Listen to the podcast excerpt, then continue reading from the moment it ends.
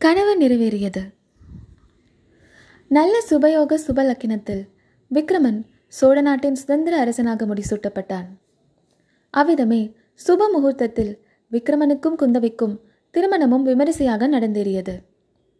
திருமணத்திற்கு பிறகு விக்ரமன் நரசிம்ம பல்லவரிடம் சென்று அவருடைய ஆசையை கோரிய போது சக்கரவர்த்தி விக்ரமா எக்காலத்திலும் பார்த்திப மகாராஜாவின் புதல்வன் எனும் பெருமைக்கு பங்கம் இல்லாமல் நடந்து கொள்வாயாக.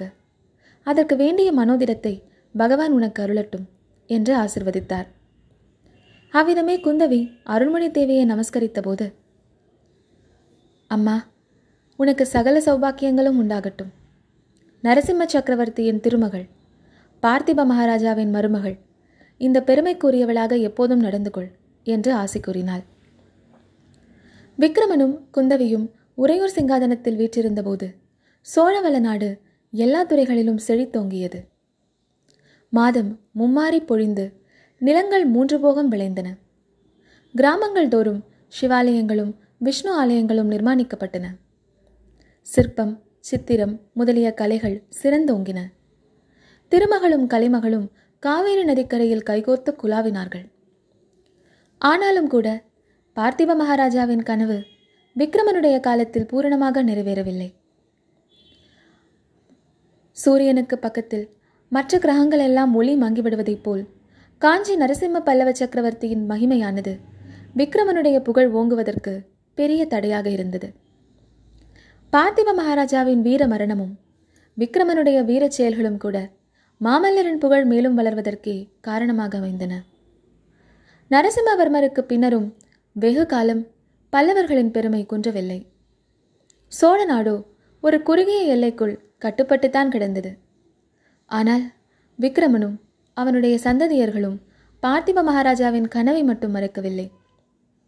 வழி வழியாக அவரவர்களுடைய புதல்வர்களுக்கு பார்த்திப மகாராஜாவின் வீர மரணத்தை பற்றி சொல்லி உறையூர் சித்திர மண்டபத்தில் தீட்டியிருந்த பார்த்திப மன்னரின் கனவு சித்திரங்களை காண்பித்து வந்தார்கள். சுமார் மூன்று நூற்றாண்டுகளுக்கு பிறகு சோழ நாட்டின் வீர சிம்மாசனம் ஏறிய ராஜராஜ சோழன் அவனுடைய புதல்வனான ராஜேந்திர சோழன். இவர்களுடைய காலத்திலேதான் பல்லவர்களின் பெருமை குன்றி சோழ நாடு மகோன்னதமடைய தொடங்கியது.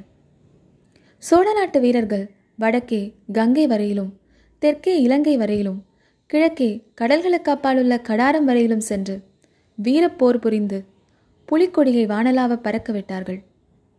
புலிக்கொடி தாங்கிய கப்பல்களில் சோழ நாட்டு வீரர்கள் கடல்களில் நெடுந்தூரம் பிரயாணம் செய்து சாவகம் புஷ்பகம் முதலிய தீவுகளை கைப்பற்றி சோழர்களின் ஆதிக்கத்துக்கு உட்படுத்தினார்கள்.